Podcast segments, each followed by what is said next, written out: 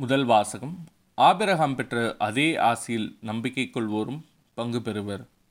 திருத்துதர் பவுல் கலாத்தியருக்கு எழுதிய திருமுகத்திலிருந்து வாசகம் அதிகாரம் மூன்று இறைவசனங்கள் ஏழு முதல் பதினேழு முடிய. சகோதர சகோதரிகளே நம்பிக்கை கொண்டு வாழ்பவர்களே ஆபிரகாமின் மக்கள் என்பதை அறிந்து கொள்ளுங்கள். நம்பிக்கை கொள்ளும் பிற இனத்தாரையும் கடவுள் தமக்கு ஏற்புடையவராக்குவார் என்பதை முன்னறிந்துதான் மறைநூல் உண்பழியாக மக்களினங்கள் அனைத்தும் ஆசி பெறும் என்னும் நற்செய்தி ஆபிரகாமுக்கு முன்னுரைத்தது. ஆகவே நம்பிக்கை கொண்ட ஆபிரகாம் பெற்ற அதே ஆசியில் நம்பிக்கை கொள்வோரும் பங்கு பெறுவர். திருச்சட்டம் சார்ந்த செயல்களையே நம்பியிருப்பவர்கள் சாபத்துக்கு ஆளாவார்கள். ஏனெனில் திருச்சட்டத்தின் வார்த்தைகளை எல்லாம் கடைப்பிடித்து நடவாதோர் சபிக்கப்படட்டும் என்று எழுதியுள்ளது. சட்டம் சார்ந்த செயல்களால் எவரும் கடவுள் முன்னிலையில் ஏற்புடையவர் ஆவதில்லை என்பதும் தெளிவு. ஏனெனில் நேர்மையுடையோர் தம் நம்பிக்கையால் வாழ்வடைவர் திருச்சட்டம் நம்பிக்கையை அடிப்படையாய் கொண்டது அல்ல. மாறாக சட்டம் சார்ந்தவற்றை கடைப்பிடிப்போர் அவற்றால் வாழ்வு பெறுவர் என்று எழுதியுள்ளது. மரத்தில் தொங்கவிடப்பட்டோர் சபிக்கப்பட்டோர் என்று எழுதியுள்ளவாறு நமக்காக கிறிஸ்து சாபத்துக்கு உள்ளாகி நம்மை சட்டத்தின் சாபத்தினின்று மீட்டுக்கொண்டார் ஆபிரஹாமுக்கு கிடைத்த ஆசி இயேசு கிறிஸ்துவின் வழியாய் பிற இனத்தவர்க்கும் கிடைக்கவும் வாக்களிக்கப்பட்ட தூய ஆவியை நாம் நம்பிக்கையின் வழியாய் பெற்றுக்கொள்ளவுமே இவ்வாறு செய்தார். இது ஆண்டவரின் அருள்வாக்கு. இறைவா உமக்கு நன்றி. நற்செய்தி வாசகம்.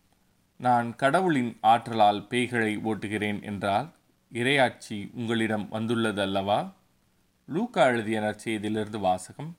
அதிகாரம் பதினொன்று இறைவசனங்கள் பதினைந்து முதல் இருபத்தி ஆறு முடிய. அக்காலத்தில் மக்களுள் சிலர் இயேசுவை குறித்து பேய்களின் தலைவனாகிய பெயல் செபுலை கொண்டே இவன் பேய்களை ஓட்டுகிறான் என்றனர். வேறு சிலர் அவரை சோதிக்கும் நோக்குடன் வானத்திலிருந்து ஏதேனும் ஓர் அடையாளம் காட்டுமாறு அவரிடம் கேட்டனர். இயேசு அவர்களுடைய சிந்தனைகளை அறிந்து அவரிடம் கூறியது தனக்கு எதிராக தானே பிளவுபடும் எந்த அரசும் பாலாய் போகும். அவ்வாறே பிளவுபடும் வீடும் விழுந்துவிடும் சாத்தானும் தனக்கு எதிராக தானே பிளவுபட்டு போனால் அவனது அரசு எப்படி நிலைத்து நிற்கும்? பெயல் செபுலை கொண்டு நான் பேய்களை ஓட்டுகிறேன் என்கிறீர்களே. நான் பெயல் செபுலை கொண்டு பேய்களை ஓட்டுகிறேன் என்றால் உங்களைச் சேர்ந்தவர்கள் யாரை கொண்டு பேய் ஓட்டுகிறார்கள்?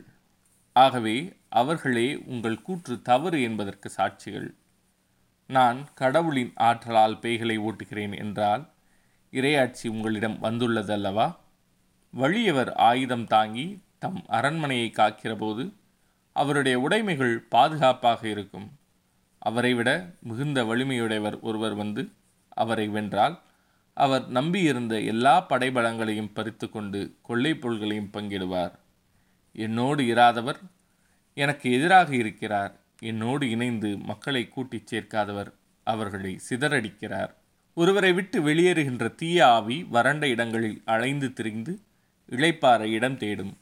இடம் கண்டுபிடிக்க முடியாமல் நான் விட்டு வந்த எனது வீட்டுக்கு திரும்பி போவேன் எனச் சொல்லும். திரும்பி வந்து அவ்வீடு கூட்டி அழகுபடுத்தப்பட்டிருப்பதை காணும். மீண்டும் சென்று தன்னை விட பொல்லாத வேறு ஏழு ஆவிகளை அழைத்து வந்து அவருள் புகுந்து அங்கே குடியிருக்கும்.